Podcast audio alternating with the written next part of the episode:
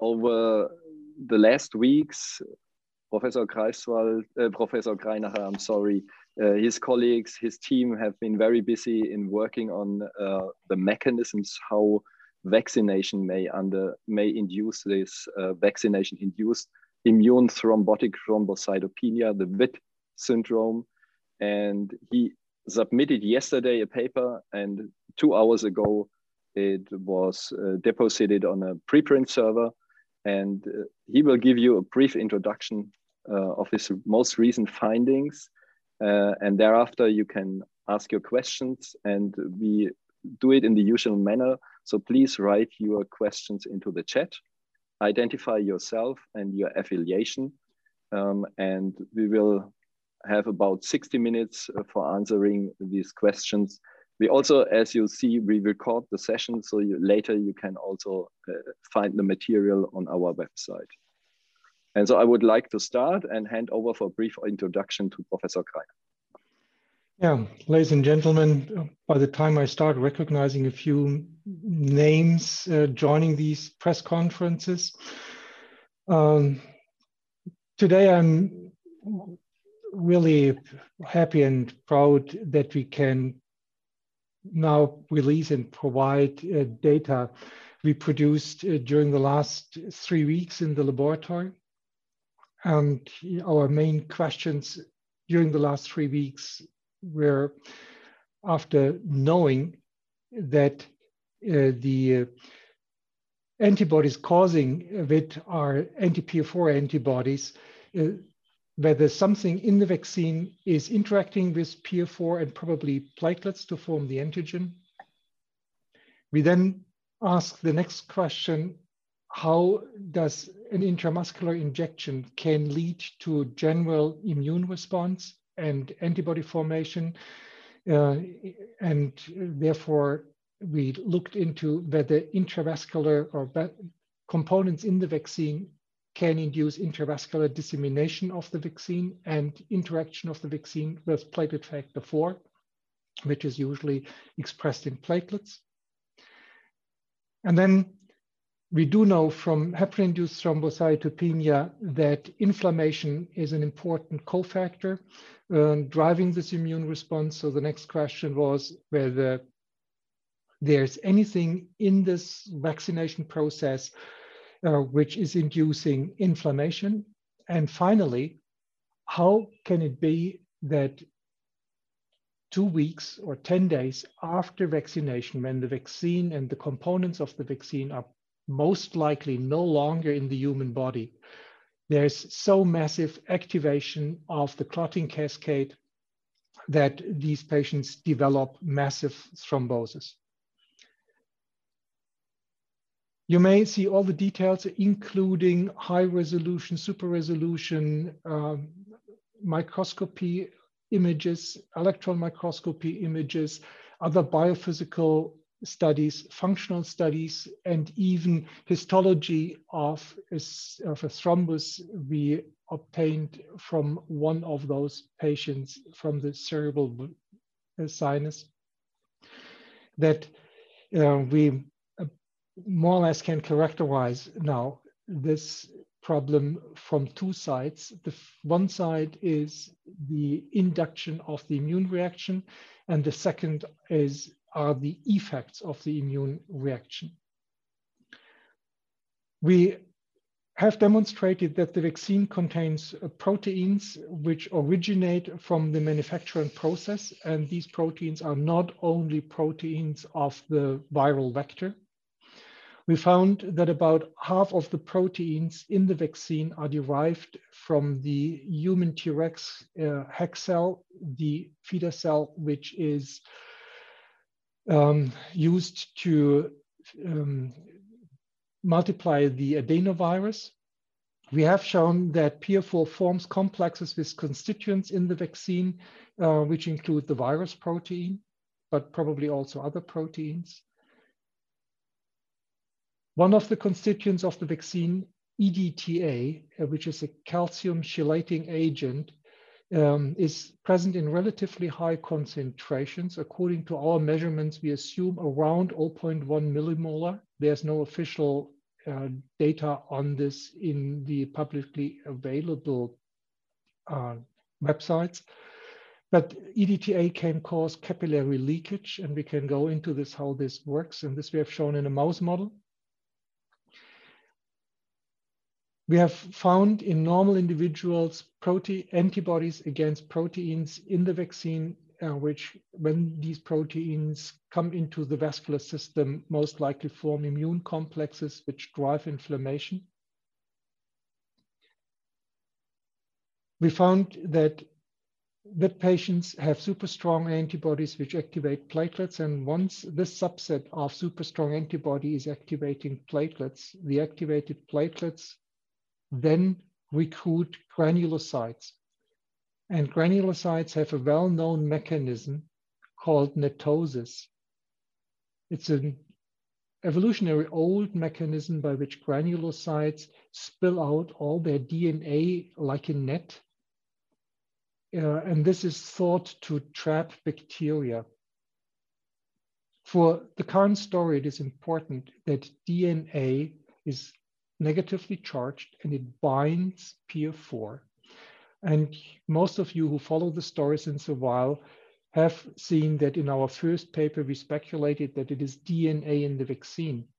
Right? It's probably the DNA later on released by endogenous granulocytes which then act as a cofactor to recruit all those antibodies which are dependent on a cofactor, which are not these super strong autoantibodies.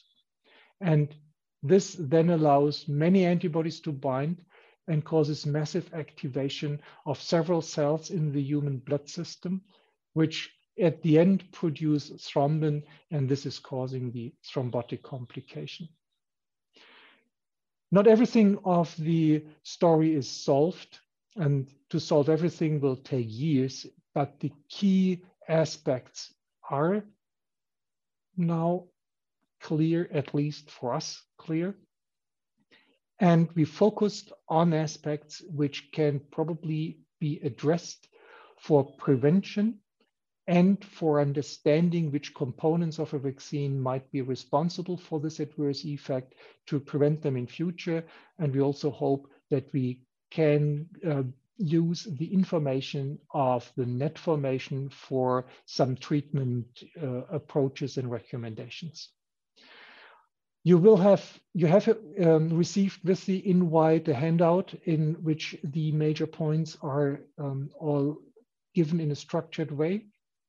And you have also received the link to the publication, including massive um, supplementary material, uh, which is written in scientific English language, but it should provide you with all the data uh, and figures of which from which you can build your own opinion on the validity of the data and um, on the broadness of experiments we have performed. And having said this, I'm now happy to answer your questions.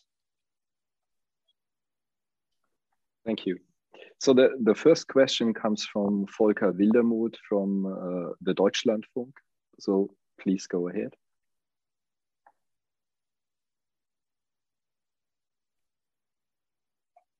Okay, um, so the question is, hello, um, do pre you, uh, speak a bit could, louder? Could you... I can't hear you.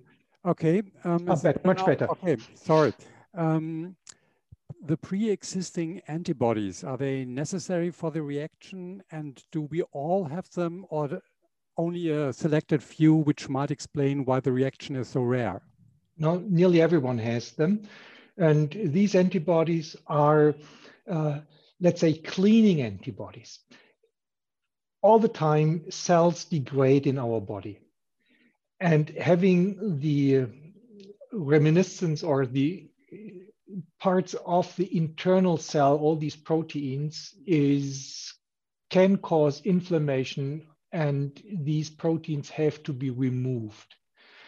And for this reason, nearly everyone has these cleaning antibodies. They do not cause disease, um, and cleaning antibodies are usually very good in cleaning up uh, fragments of cells and released old cell proteins to prevent um, further inflammatory reactions. The problem only occurs if these proteins are not present as single proteins, but as a conglomerate, as an aggregate. And then several of those antibodies can bind. And when several antibodies bind, it's an immune complex. And for our immune system, particular structures with many antibodies around give the signal, here's a pathogen, here's a bacterium or here's a virus, which is opsonized by antibodies. And then immune cells start to attack. And this is causing inflammation. And we assume and think that uh, a good part of the inflammatory reaction, the fever, uh, the arthralgia, so the pain in the large joints, and sometimes symptoms of vasculitis patients develop after acutely after vaccination, or let's say within the first 24 hours after vaccination, is related to these type of complexes, immune complexes. But it could also be that some proteins of the virus are causing a, a bit of inflammation. This is difficult to dissect, but on the whole, these are triggers which tell the immune system something is going wrong. There is inflammation, immune system be on the alert.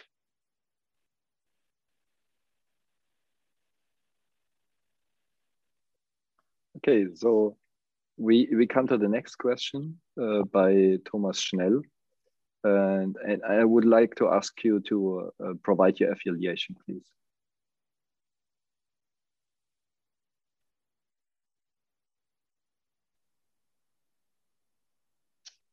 Sorry, Thomas we can't Schnell? hear you. We can't hear you. So we just we just keep Thomas Schnell and come to the next one. So maybe uh, we could we could uh, use this question later. We come to Pablo Fuente.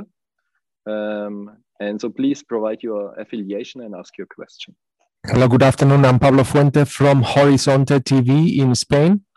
Um, do you have a clue about when and how the primary immune response is produced? Mm, now I have to, I don't get your question. What do you mean with primary immune response? So there must be a, a, a primary immune response against against what? Against the natural anti uh, these natural antibodies yes. we find? Yes. Yes. Yeah, all of us have them. These are antibodies we have in our blood to uh, clean up um, degrading cells. And uh, these, this is not new information. It is in the literature since the 1990s. And uh, to, to, be honest, I came to this idea because in the 1990s, when I was a very young scientist, I thought I have found a, a new uh,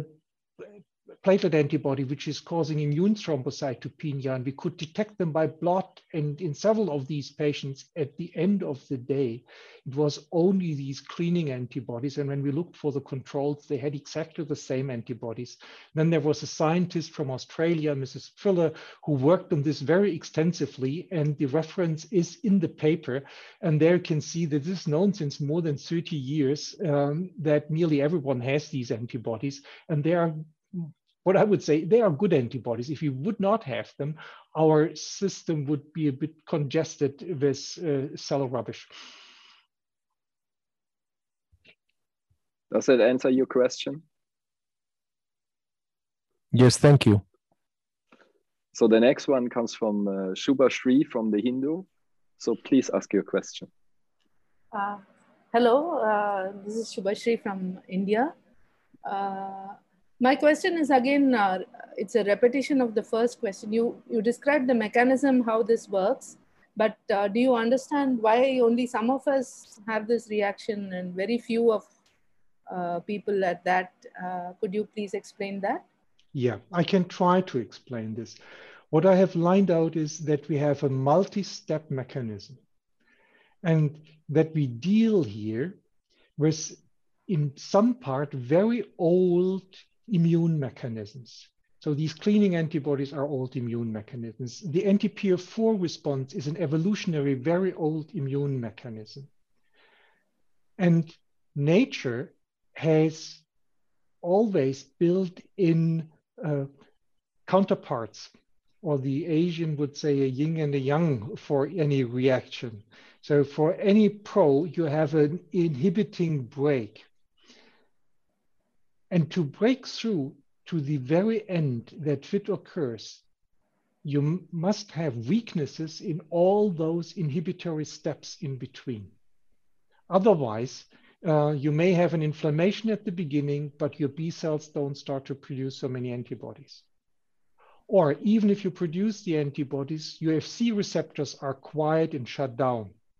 Or if the FC receptors start to become activated and the platelet starts to activate, your granulocytes are kept quiet. Or if your granulocytes become activated and you produce DNA, the body has DNase, an enzyme which is rapidly chopping off the DNA, um, and that it ca cannot cause harm. But if your enzyme is weak, then it all accumulates. And interestingly, we found in those patients being severely affected that the activity of this enzyme, the DNase, is approximately half of what we found in all controls. So it seems that in these very few people who developed it, there is um, a cascade of events which cannot be stopped at any of these different cascade steps. And now we are coming back uh, to what we have discussed. And I remember that we spoke about this last week on Friday, uh, that individuals are different and only if by coincidence nine or 10 weaknesses are coming together, then we have a breakthrough. Otherwise, our inbuilt security systems block it and keep us safe. Thank you very much. That was a nice explanation.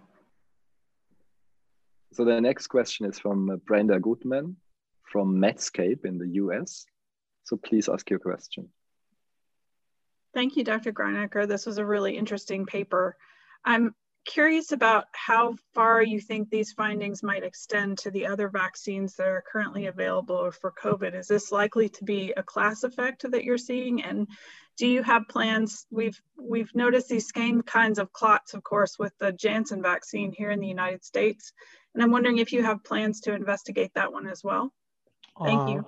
Yeah, thank you very for, for these questions. So my assumption is, and that's a hypothesis, that this is a class effect of vaccines using adenovirus. But adenovirus and adenovirus and adenovirus seem to be different. Virologists told me that there are many different adenoviruses who all, which all look a little bit different.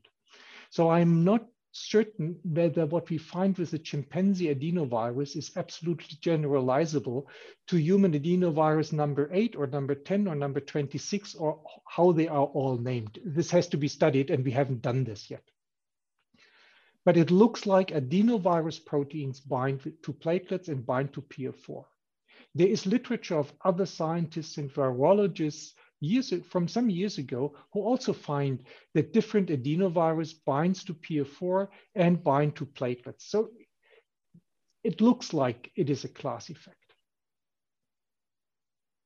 I'm very aware about the Johnson & Johnson issues that they are associated, this vaccine, with a similar phenotype in patients with thrombocytopenia, high titer anti-PF4 antibodies, and cerebral vein thrombosis. So it looks like being the same syndrome.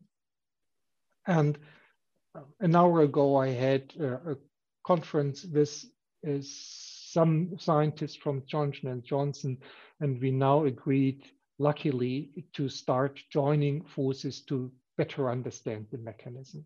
So hopefully we can uh, get hands on this vaccine because up to now we could not. But the, it, it is not only the vaccine. What we assume and have shown experimentally is that in the AstraZeneca vaccine, there are many other proteins beside the viral proteins. I have explained you that we see and can show by different methodology, dynamic light scattering, super resolution microscopy, and electron microscopy, that these compounds in the vaccine together with PF4 form complexes. Well, this is, in my opinion, rock solid evidence with three different biophysical methods using completely different technological approaches, seeing exactly the same. Um, this is what scientists usually think is confirmatory evidence. I don't know whether other vaccines also have these constituents which form larger complexes with PF4. Probably they have much less of those, forming much smaller complexes, forming much smaller immune complexes, causing less inflammation, and therefore a much smaller warn warning signal than the larger complexes. And why I'm speculating? Because with HIT, we have exactly the same parallel. There are different forms of heparin. It's unfractionated heparin, which is very long.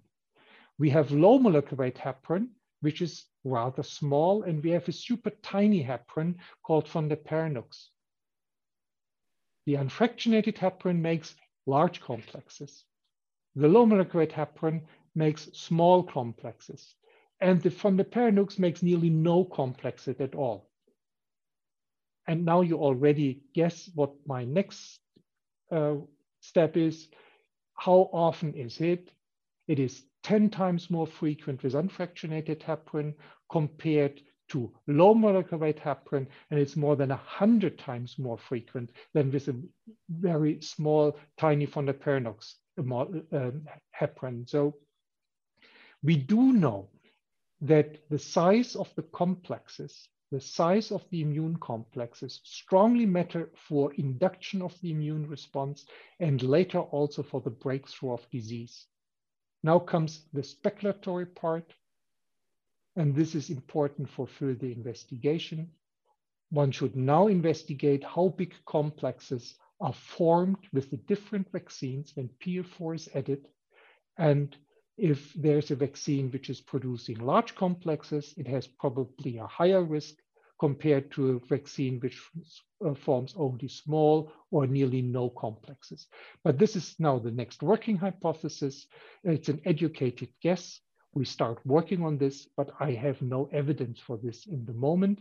Uh, and this is these are the next steps to come. And this is the reason why we published these data now on a preprint server, that especially the regulatory agencies being responsible for approval of those drugs and for monitoring their quality have all information of our findings and can then do what regulatory agencies are really much better than we are, start investigating these uh, vaccines in relation to those compounds, in relation to the presence of those proteins, and then to make their judgment whether this fulfills the specifications or whether they, this needs an additional look. This is not my expertise. We can provide the data and tell how mechanisms are likely functioning to give those who have the expertise in quality control can perform the quality control on the highest level of evidence.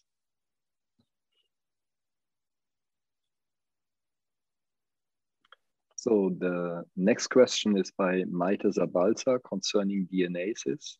And please indicate your affiliation.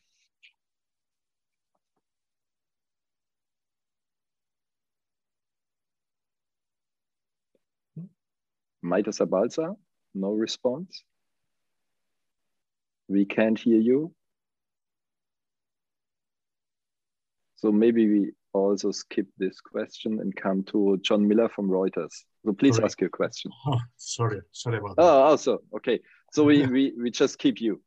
I'm Carlos. Uh, well, I am uh, Carlos. Uh, Maite is my wife. Sorry, I, I was using her computer. um, you have talked about the netosis. Uh, do you think that it is um, possible treatment using uh, agonists of DNases? Yeah, there are. There's a lot of work going on. Um, one of the researchers who did probably most of the work on this is Tobias Fuchs. He was formerly uh, first in Boston, then in Hamburg. Now he's back in Boston. He has even founded a company to work on this and to develop compounds uh, which are interfering with netosis. And similar netosis occurs in sepsis patients, and this is one of the hot topics in sepsis research to go new avenues in treating uh, thrombotic complications. Um, but this is not a, a medication which we can take off the shelf, but this is the development where scientists working on this field are going forward. And if you, uh, I can strongly recommend the science paper of Tobias Fuchs on this, which is in a really interesting reading if you're interested in this. Okay, so we now come to John Miller from Reuters. Um, please ask your question. Okay, thank you very much. Uh, you've actually answered part of it, but maybe I could rephrase. You've spoken with J&J now, and you've agreed to work together to sort of investigate this. In your conversations with the company so far, have you been able to determine if the eight cases that have been reported involving their vaccine are also uh, associated with the, the strong anti-PF4 antibodies, um, as in the uh, AstraZeneca case? Is this does the similarity start there? Uh, I got no information from the company, but to be honest, we didn't speak about their patients and the details of their patients. Uh, but there is uh, evidence now from published cases. One case has been published in the New England Journal who had uh, a high titer anti-PF4 heparin antibody. And I also heard at least rumors that uh, similar high titer anti-PF4 antibodies have been found in other cases. I can't tell you whether all eight cases had the same antibodies. Um, as far as I know, in seven out of eight they were found, but I can't, of my mind, not now uh, reference where I did read it. Um, but it seems that they have very similar antibodies. And maybe I can ask a very quick follow up. Sure. You talked about these nine or 10 uh, steps where there has to be uh, sort of a breakthrough for, for this to occur. It's essentially a, a perfect storm of uh, things going wrong. Is that, um, is, is it sort of a temporal condition within the person who received the vaccine, or is it uh, something permanent about the way they are made up that would lead to this? Yeah. The good news is that the PF4 responses are in very evolutionary, very old immune response. And in the majority of individuals who develop this immune response, it cools off relatively quickly often after one to two weeks, uh, the big problem is gone, the autoantibodies are gone, and they don't recur. So the prognosis is usually excellent. And I'm referring now from heparin-induced thrombocytopenia. But there are a few exceptions in whom it lasts longer. And autoimmune HIT usually levels off uh, latest after three, four months. But I personally take care for at least two patients. One of them has this problem going on, triggered by heparin for more than 10 years. So the best of my knowledge in the moment is I would expect that in the vast majority of those patients being affected by this severe adverse drug effect or vaccination effect, once they go through the critical phase without major problems, then the prognosis is excellent. But there might be the one or the other in whom it lasts longer. And there might be a very few exceptions in whom this continues to be a real autoimmune disease lasting for years. Uh, but this is again um, transfer from experience with one disease to another one. And the problem is too short uh, present in the medical field uh, to give any evidence from the VIT patients. Uh, the first VIT patients occurred about six weeks ago. So with best we can uh, provide evidence for is a six weeks course. And I have now seen several of those patients who completely uh, recovered and uh, one of those patients of whom we could investigate the thrombosis.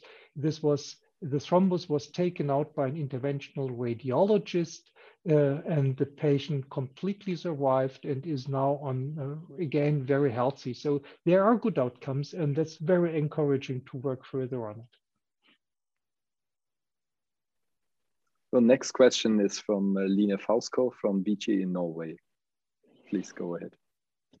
Hi, thank you so much for taking your time. Um, I know you mentioned this earlier, but can you explain uh, as simply as you can um, your new uh, findings and how that can explain which components of the vaccine that causes this, if it's an adeno component? And, and I'm interested to hear if you finally received the Johnson Johnson to your lab. Yeah.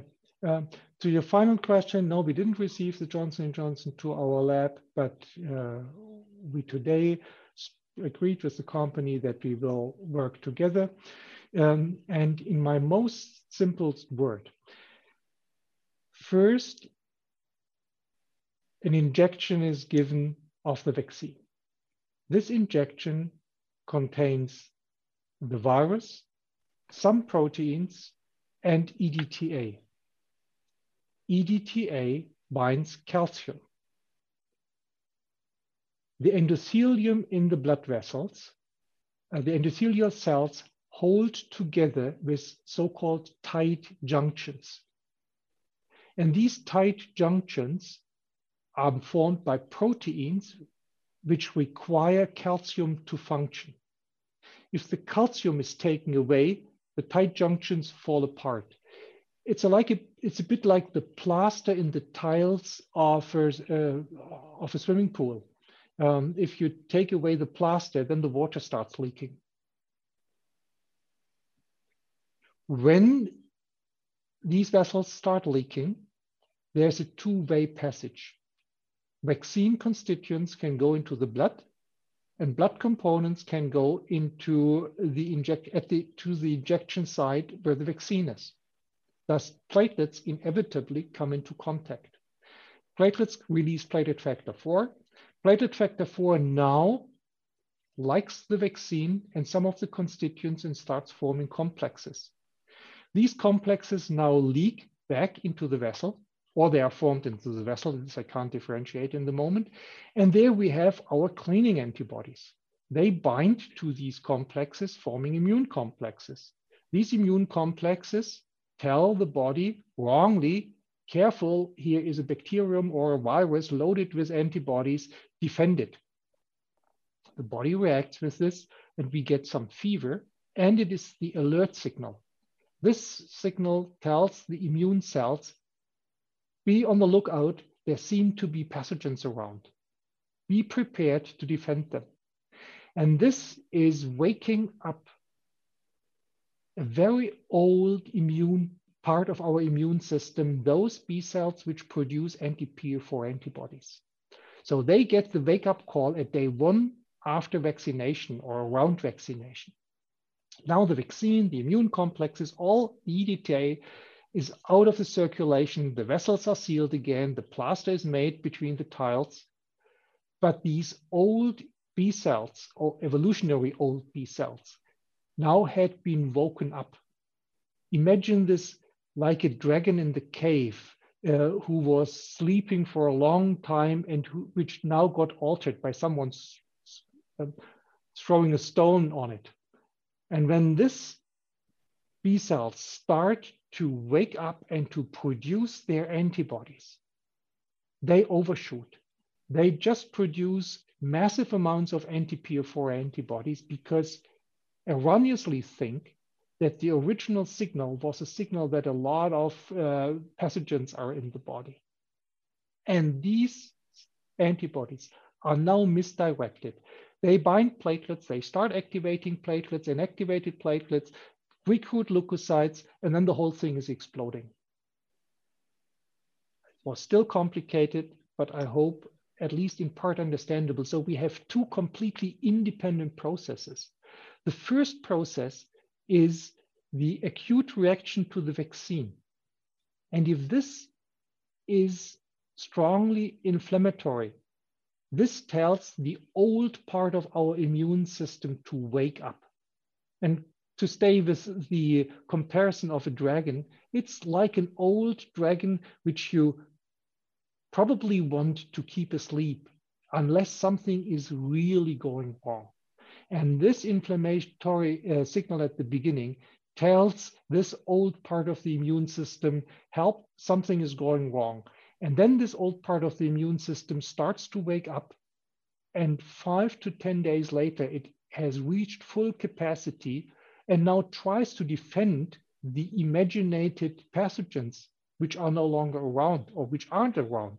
But the collateral damage this is then inducing, this is what is causing the thrombotic complications. So it's an out of control immune reaction, uh, which is triggered by an inflammatory reaction by a good vaccine. Thank you so much. That was a great explanation. And can I just uh, add one follow up to that? Because my latest, uh, my last question was if you think that VIT coincides with how strongly you react after the vaccination, if that has any um, link. Um, when you ask me what I think um, and hypothesize, I would say yes. If you ask me whether I could prove it, I have to say Unfortunately not. The only proof would be to test hundreds of individuals for their inflammatory response directly after vaccination and to see whether those developing VIT had the stronger response. Now, VIT occurred up to now in Germany in about 70, probably 80 cases up to now out of 2 millions. So we would have to measure the inflammatory response in 2 million individuals to identify a few who develop the problem. And this is simply by the amount of investigations necessary, not doable. Um, so I don't know how we could prove it. Thank you so much. That was really helpful. So the next question is uh, by Bojan Pancevski from the Wall Street Journal. I think your, your question is just going in the same direction but maybe you can ask those things that have not been answered yet. Yes, thank you very much for the question and thank you very much for the paper and for this excellent uh, explanation. I think it does answer my question, but then my follow-up would be, how do you think um, the vaccines could be amended to avoid this from happening, i.e. if you identify a component um, as, as you did uh, with the EDTA, is it possible to just alter the, the serum not to lead to such a effect, even if it's rare? Or is there any way to mitigate the effect after vaccination? I mean, if, if mm. we're talking about inflammation, maybe they could be given anti-inflammatory drugs together with the vaccines and so on. If, if you would have any advice as to how to avoid this from, from happening, and, and perhaps a follow-up question to that, uh, I know you haven't seen the, the Janssen and the Sputnik vaccines, but do you think you mentioned it could be a class effect, and if it's a class effect, would it would it extend to all the adenovirus uh, uh, vector vaccines? Thank you. Ooh, a lot of questions and uh, lo lots of speculations. um, start with the class effect. It might be, but as I do not know the composition of all these other vaccines. Uh, I, I, can't build uh, my assumptions on, on any data. Uh, what I've seen from the available literature is looks like that in the Johnson & Johnson vaccine, there's no EDTA. And probably it's, it's a series of small ads which at the end cause the problem. It's not one thing you can change and everything is fine. It's probably an, a summary of little things, the amount of EDTA which is causing leakage, uh, the amount of uh, virus proteins or damaged virus in the vial and the amount of uh, culture cell, HEK cell proteins which are in the vaccine, uh, which all together form the risk. Mm, the question whether we can uh, probably change the vaccine that it is no longer causing the problem is a very attractive question, but um, I'm not the person who can answer it because I don't know what is happening if you take out EDTA of this vaccine. It might be that everything is collapsing in the bottle or it can no longer be stored or whatever else. I, I'm not a vaccine specialist. Therefore, we provide now the evidence and the data we have to our colleagues who know how to design vaccines. And my recommendation would be try to get rid of the EDTA and my second recommendation would be, uh, can we try to get rid of other proteins in the vaccine and then see whether PF4 still forms these large aggregates? But how this can be achieved and still producing vaccine uh, in a bioreactor, this is beyond my knowledge. Um, but this is how scientists work. We have ideas, we share the ideas, we come to a joint conclusion, we perform the experiment, and we have the answer. And the question about giving anti-inflammatory drugs together with the vaccine as, ah, as a Good, good, good point. Uh, from all what I know in HIT, it doesn't help. Um, the anti-inflammatory drugs reduce inflammatory symptoms, but whether they anyhow change the factor which is um, waking up the dragon, uh, to stay by the analogy, um, this is unknown. What we do know from HIT is that there is no signal that anti-inflammatory drugs reduce the anti-PF4 response in HIT. And Uh, because HIT is often occurring in post-surgical patients, many of those have painkillers and anti, which are often anti-inflammatory drugs, and they had no effect. So I, I'm very doubtful whether this would help. So the next question comes by Sergio Ferrer from the news agency of the Spanish Foundation for Science and Technology. Please ask your question. Hi, thank you very much. Um, I feel like you already answered my question, so I'd like to ask another one if that's okay. Um, yes. I'd like to know if with uh, all, all, this, all this new data we have, is there any biological basis on why this could happen more to women and specifically young women, or do you think that there's no correlation uh, about this. So I'm I'm getting increasingly skeptical about the correlation, and uh, the let's say the signal in young women occurring in Germany is primarily driven by the fact that 73% of healthcare workers in Germany are female, and they are usually younger women.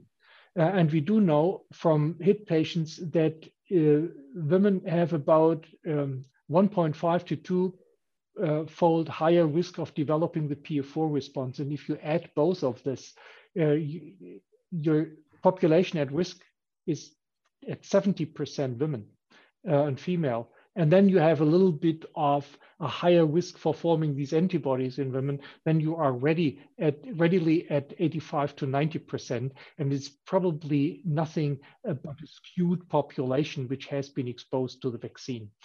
Um, and the data I'm on the uh, information I'm now getting from my colleagues in Canada, where elderly uh, people are vaccinated with the AstraZeneca vaccine, is that they start seeing it in men and in women the same, especially in the elderly population.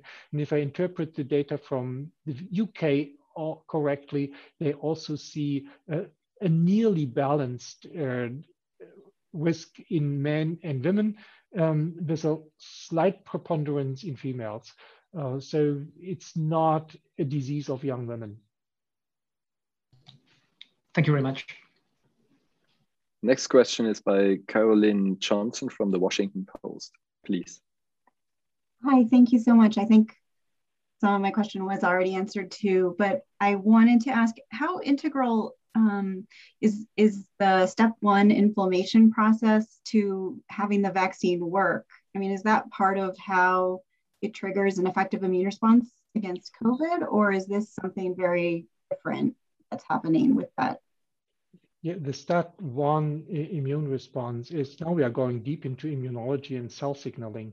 Uh, might be, uh, Carolyn, we worked on this. Uh, we got the first patient sample into the lab at March 16.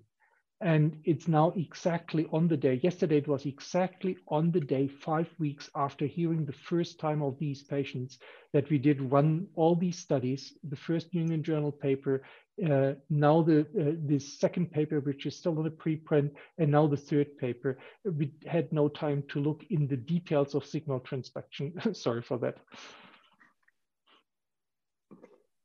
Okay, so next the next question is from Ian Sample uh, from The Guardian. Hi, my, my questions have all been answered actually. I'll let you carry on with others. Thank you. Okay, thank you. Um, so then I have a question again from uh, Volker, Volker Wildermuth from uh, Deutschlandfunk. Um, yes, thanks for having me again.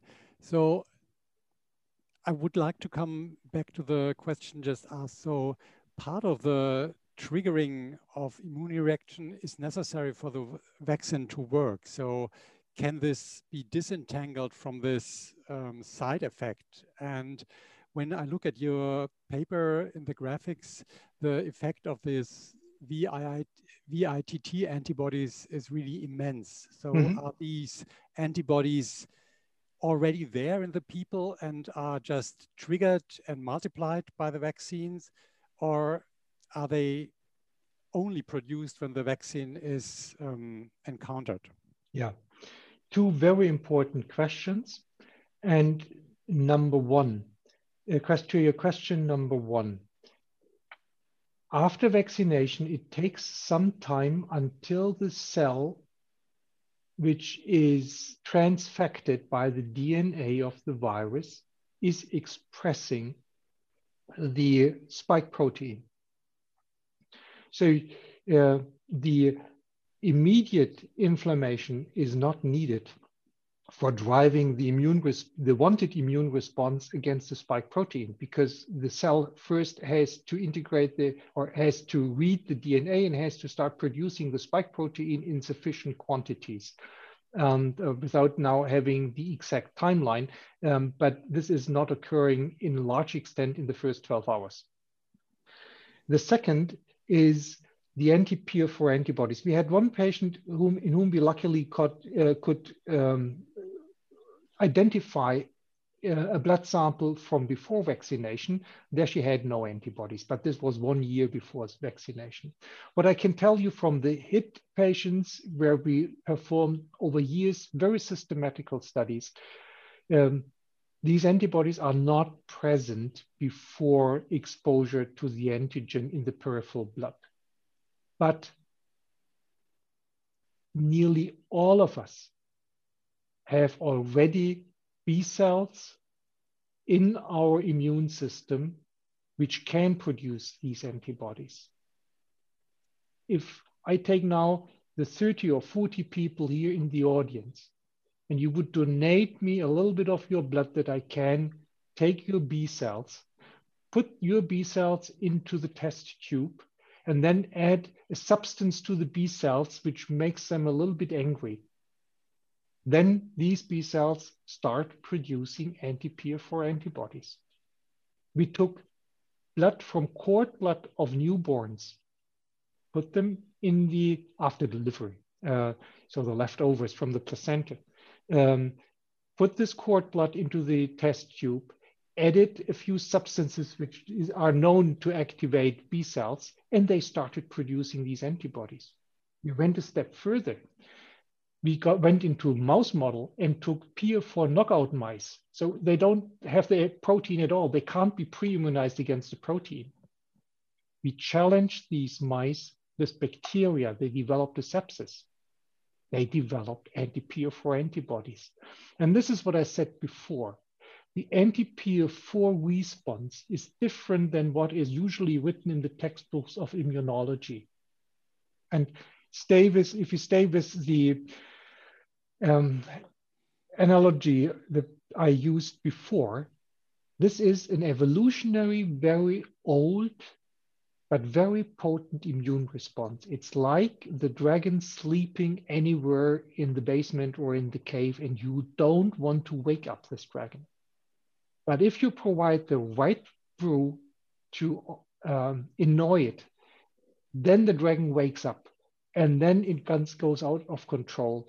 And the two examples that the dragon is out of control are autoimmune HIT and uh, vaccine-induced thrombotic thrombocytopenia. Um, the trigger is a bit different between the two, but the end uh, of the cascade is very, very similar in both. And it's a very old, very difficult to control, very broad reacting immune response. And those of you who are a bit more in the defense science know when you start to activate all your granulocytes, patients don't do well. They get severe lung uh, problems and severe inflammation if in other diseases the complement system is getting out of control, also evolutionary, very old defense system, uh, individuals become very, very sick. So these old systems are mm, smoldering, usually well controlled, but if they are out of control, then they really cause disease, they cause collateral damage. And that's a big difference between our innate immune system, which is rapid but can overshoot, and the adaptive immune system, which is much better controlled, more specific, and usually doesn't cause as much harm. Okay. so uh, again, we have a question from Maite Zabalza um, about Treg cells. Uh, would you like to ask your question?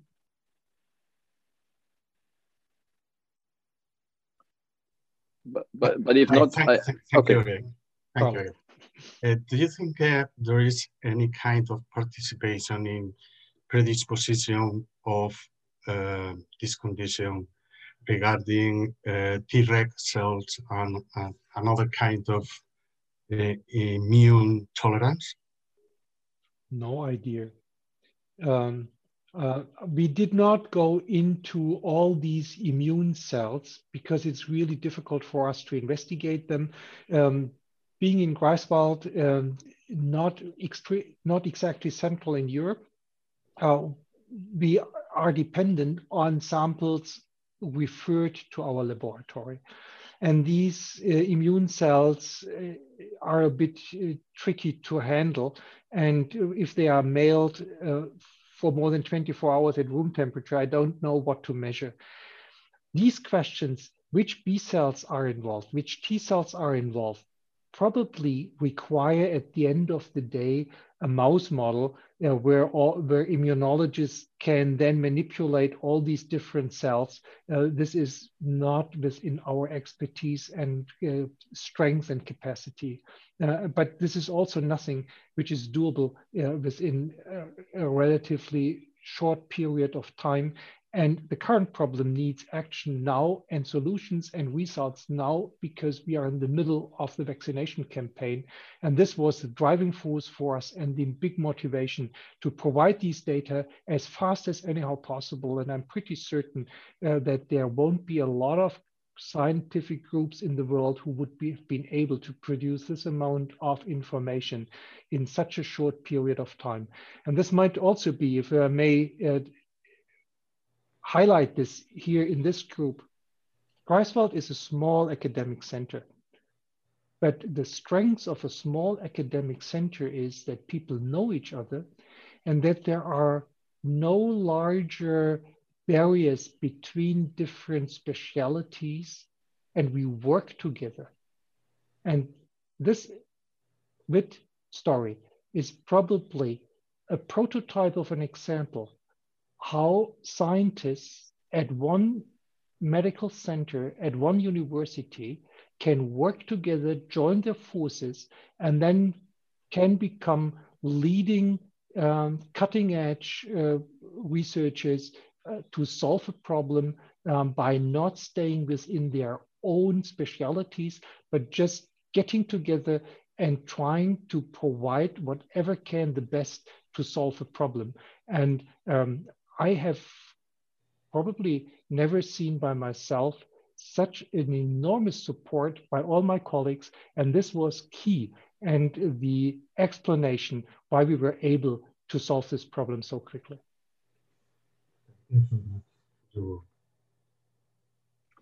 So then next question comes from uh, David Beck from the Südwestrundfunk concerning the predisposition. Um, so please ask your question. Yes, uh, thank you. Um, I was wondering, is there any step of this cascade that could be a predisposition that could be tested for? So could there be um, a, a, rapid test maybe that could say this person should not get this vaccine, or maybe even if it's a class effect, should not get any adenovirus vector vaccines? No, sorry, don't think so. We tried to find this for 30 years in HIT uh, because HIT is most frequent after cardiac surgery and it is devastating after cardiac surgery. So we were searching since more than, we are searching since more than 30 years to find a predictive factor and we could not find. We even completely uh, gene, gene sequenced more than 3,000 of these patients, um, and we couldn't find a genetic predisposition. Um, and this comes back to what I've said before. There seems to be a very evolutionary, very old system, and uh, it's controlled differently. And I'm very skeptical whether one can find a real predisposition. And now we have the second problem this VIT is rare. Uh, it's one in 100,000, probably one in 50,000. And there we are in such, um, I'll say, rare combinations probably of different risk factors, uh, which are hardly testable, uh, definitely not testable by a rapid test. Thank you very much. So the next questions come from uh, Alfredo Corell and uh, uh, go into some immunological detail and correct me if I'm wrong. You are an immunologist at the University of Madrid. Uh, good afternoon. Uh, yes, I'm a full professor of immunology in the University of Valladolid, Spain. Thank you very much for, for your work and your presentation Professor Greinacher. I would like to ask you a couple of things about the immunologist, the immunological mechanism underlying these anti-PF4 antibodies. In uh, your previous HIT work, uh, you have published that these uh, antibodies are uh, due to primary response to bacterial, if mm -hmm. I mm-hmm. understand. And in this case, what is your uh, hypothesis? Uh, could be could we think that there is a previous common adenovirus, common cold infection, something like that? Could, could, yeah, could could very well be either bacterial or, or viral. Something like this is predisposing us and has caused. And now I try to not use the uh, special languages of immunologists that the others can follow us. Um, a naive B cell, a very young B cell is producing IgM antibody. And only if this B cell has been brought to work, it is uh, changing the IgM antibodies to IgG antibodies. And to do this, the B cell requires a couple of days, usually more than 10 days. And uh, they never can produce IgG antibodies within five days if they have not encountered this antigen before and started to, let's say, be prepared. Mm. And in HIT, it is always day five. In these patients, it starts at day five. So uh, I'm certain that this is a secondary immune response. Otherwise, it would not be a, a plausible and not be explainable why and how so high titer, high avidity antibodies can occur within five to seven days. It must be a trained secondary immune response. Okay, uh, that's that was my my supposition too. And um, regarding to this where uh, adverse reaction, uh, are you thinking or are you testing HLA, for example, to to find out any kind of uh, association to this? Uh, effects in this in some weird allele. Uh, they are in these countries mm. you use you're analyzing. Sorry. Yep, we, we, we try to, um, as you know, allele associations in the HLA system require a relatively large number of individuals to really prove this with the heterogeneity of the system. Um, but also, again, back to HIT, there is no association with the HLA system. This PF4 response is not related to the adaptive um, immune system. It's something between the innate and the uh, adaptive immune system. Okay, thank you very much. So then we have uh, Geraldine Szymanski from FranceSec. So please ask your question. Um, yes, I'm sorry. Last time I already asked the question about what we could understand about the localization of the main localizations of the blood clots.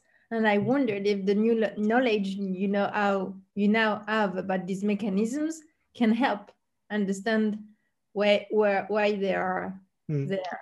That, that these vessels have special fragility regarding these different cascades parts? Unfortunately, I still can't answer this question. Um, and this can only be answered by careful analysis of the vessels in the brain of this um, sinus, uh, cerebral sinus veins. And that's not either, on the one hand, it's not my expertise. And on the other hand, it's for me, it's much easier. I find a lot of volunteers who give me a little bit of blood that I can investigate their platelets. But if I start asking for a piece of the sinus vein vessel wall, people become reluctant and for a good reason.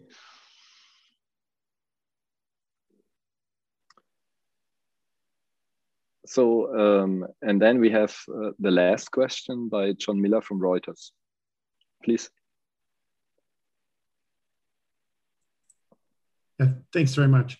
Um, maybe just a quick follow-up. I, I know you've just spoken with J&J today, but can you give us a rough outline of how your collaboration with the company you know, might proceed so that you'd be able to learn more quickly about what's happening with its own vaccine? Mm. Hard to say. We just agreed that we would like to work together, and now all these paperwork, MTAs, confidentiality agreement, and whatever is uh, prepared. So it's probably first a lot of work for the lawyers until we are allowed to work together. And my uh, biggest need which I expressed to the company is that I would uh, like to get access to the vaccine because the J&J vaccine is not, uh, it's not present, it's not available in Germany, uh, at least up to now. And we can't use vaccines which are meant to vaccinate people. This would be unethical to use vaccines for lab studies. And I explained this uh, last week, uh, but I can reiterate on this. So we are dependent on the leftovers in the vaccine ampule, ampule, or if the manufacturer has a lot which for any reason did not pass the quality control or whatever and can't be used to vaccinate individuals and they can provide this with us. Uh, for can provide us with this. So um, that's that's our limit limiting factor in the moment, and I hope that uh, J and J uh, are able to help us out there. So, and we just have another final question by uh, Bojan Pančevski from Wall Street Journal. Uh, yes, thank you very much. I was just wondering if you know, because you talked to the EMA and, and the Paul Ehrlich Institute, how many cases there are so far in Europe? Uh, you, I think you said up to 80 in two, 2 million vaccinated people in Germany. So I'm just wondering about yeah. the figure. The, the problem is in the moment a little bit the num due to the um, rapidly evolving vaccination uh, campaign, uh, the numbers are outdating so rapidly. Um, and the, the last number I'm aware of is roughly 220 affected patients, but this could all already be outdated.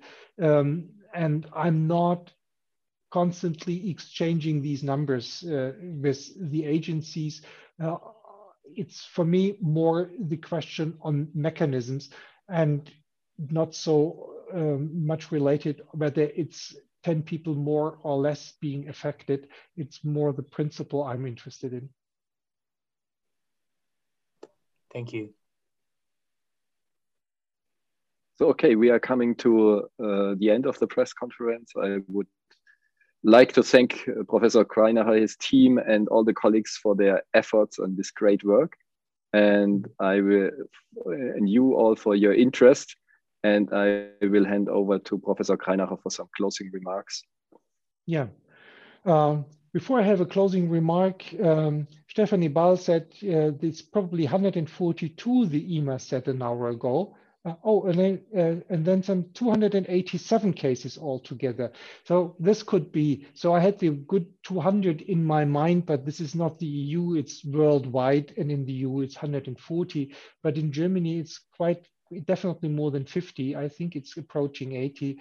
And uh, there's one question, can we trust the EMA? I think we can trust. And what I have to say, with all regulatory agencies I worked together up to now, it was a fantastic collaboration. Uh, it was very open exchange of ideas.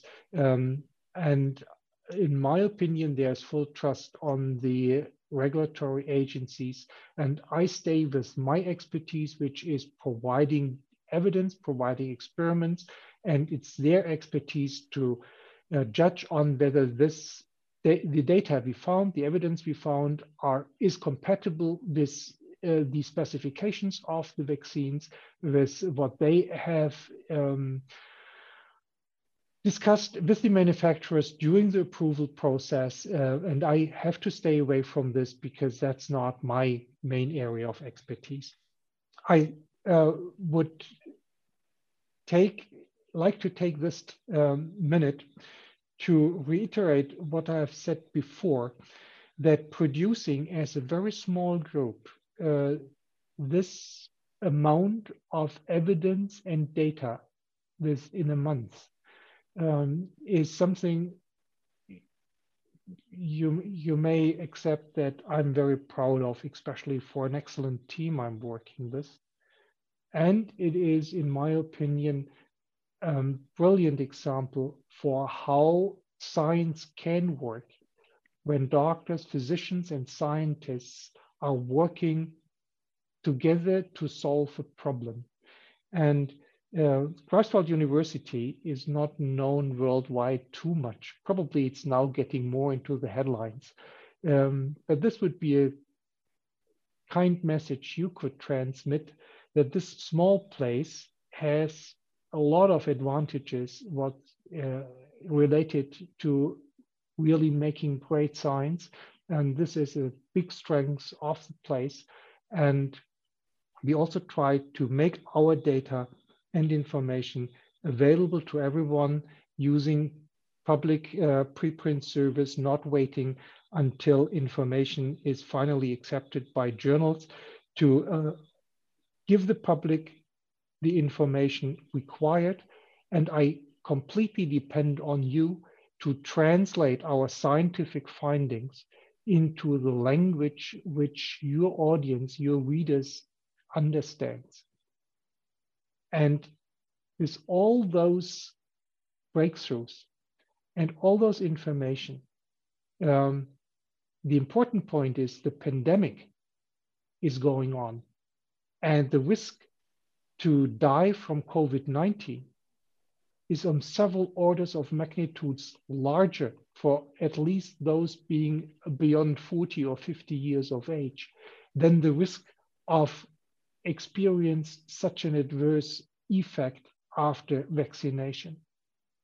And the least I would like to do is by figuring out the mechanism to scare people off being vaccinated because not being vaccinated is by far more more dangerous than being vaccinated and at risk for this adverse drug reaction. And I think this message has to be brought over that people, especially elderly people, do uh, not uh, dare to become vaccinated because they fear for an adverse vaccination effect. And the next week they acquire COVID and are then um, extremely sick and ill. And the likelihood for this event is so much higher uh, than the adverse vaccination effect that the information released and the way it is reported should not scare people from becoming vaccinated. And we do our best to provide data and evidence that those being involved and responsible for this can then think about the appropriate actions. This would be what I would like to ask you uh, for doing me this favor when you write your reports and you can get all information from my side what the science what is related to science but it is important that you um, don't scare um, patients and individuals from becoming vaccinated